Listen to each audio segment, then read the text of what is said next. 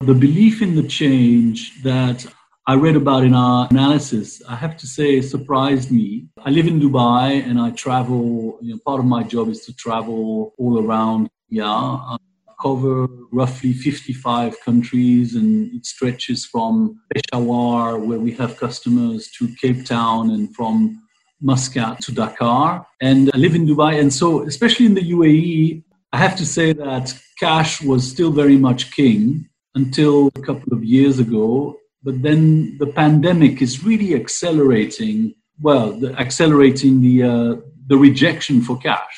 Go to a supermarket in Dubai, whatever amount uh, you, you owe, um, they will ask for some form of plastic before they, they accept cash. Now, this is linked to the COVID 19. Digital means of payments are more and more uh, available, and the focus on cashless payments is um, is really significant in most countries now.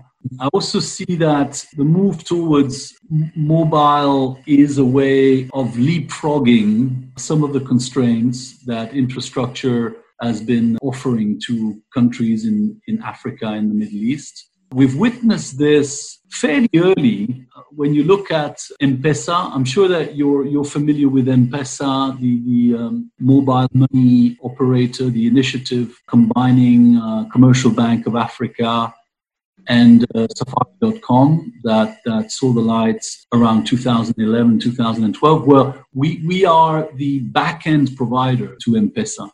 M-Pesa is running on a, a T24 instance. Uh, all the payments and, and all the transactions are going through our dedicated instance of T24.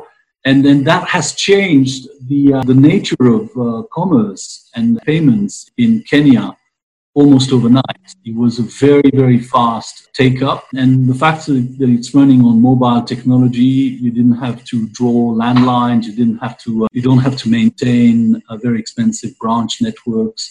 And very early uh, in the process, Kenya has been a very creative adopter of uh, mobile wallets and mobile m- money operations.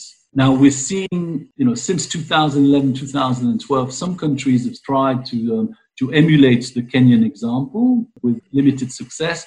What we're seeing now is, I want to say, probably a second generation or a third generation of mobile money operators.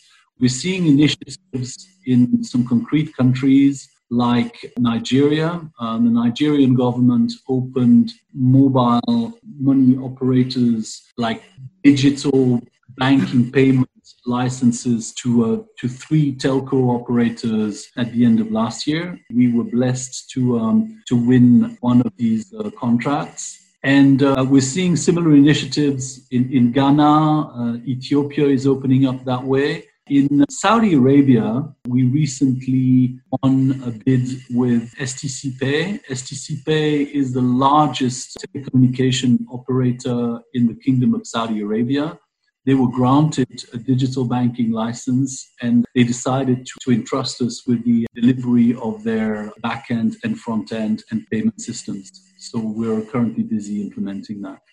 We're really seeing that the COVID 19 crisis is, is accelerating the movement. I mean, people will argue that there were already an undercurrent trend, but this has been uh, really accelerated now. What does strike me as, as strange, though, that one of your findings, building a mobile first greenfield bank is ranked as the top innovation strategy by 37% of MEA banking executives. Why would you need this to be a greenfield bank?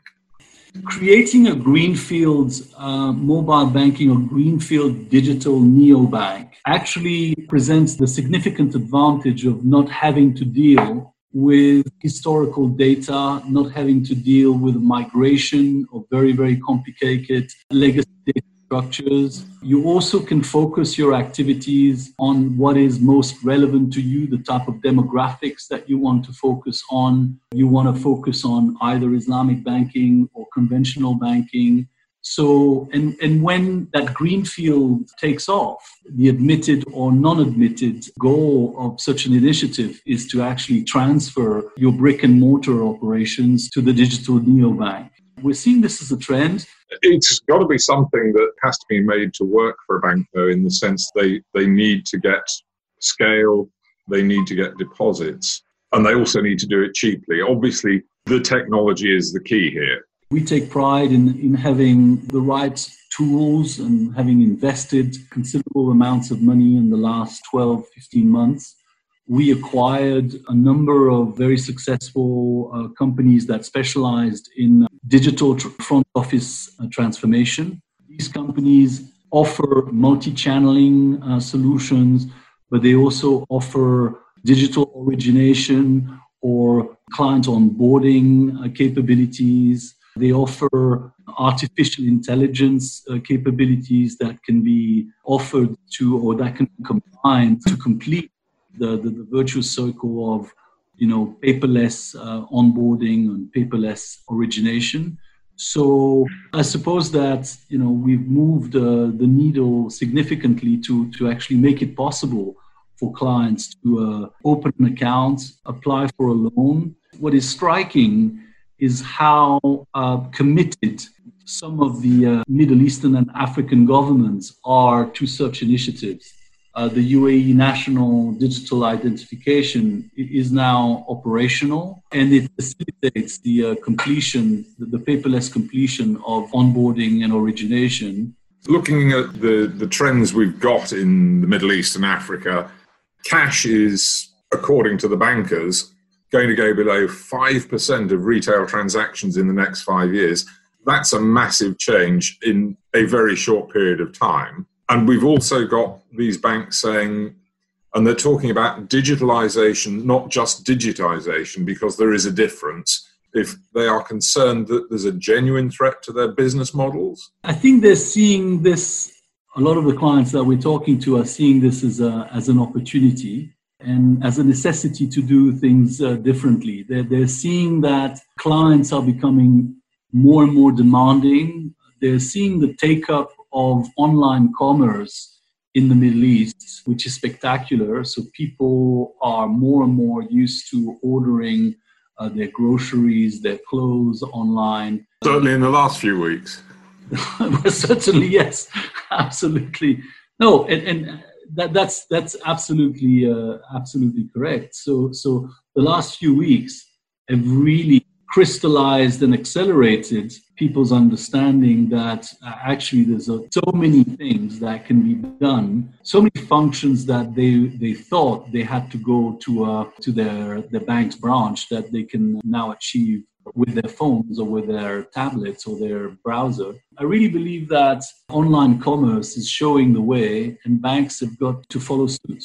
A question that I that I was asked before is how do you see government uh, helping banks deal with the COVID 19 situation.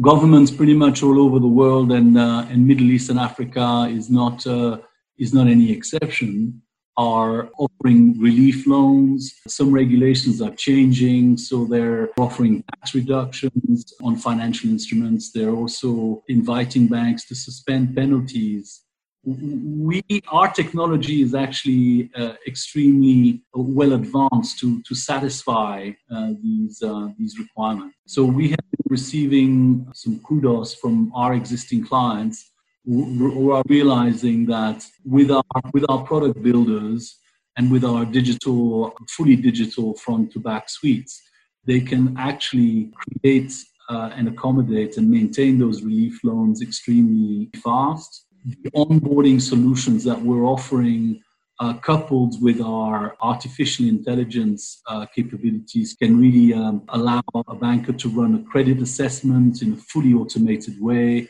Uh, they can achieve high volumes and, and very, very fast turnaround times. So, and all of this is done with no additional codes or no need to buy additional licenses.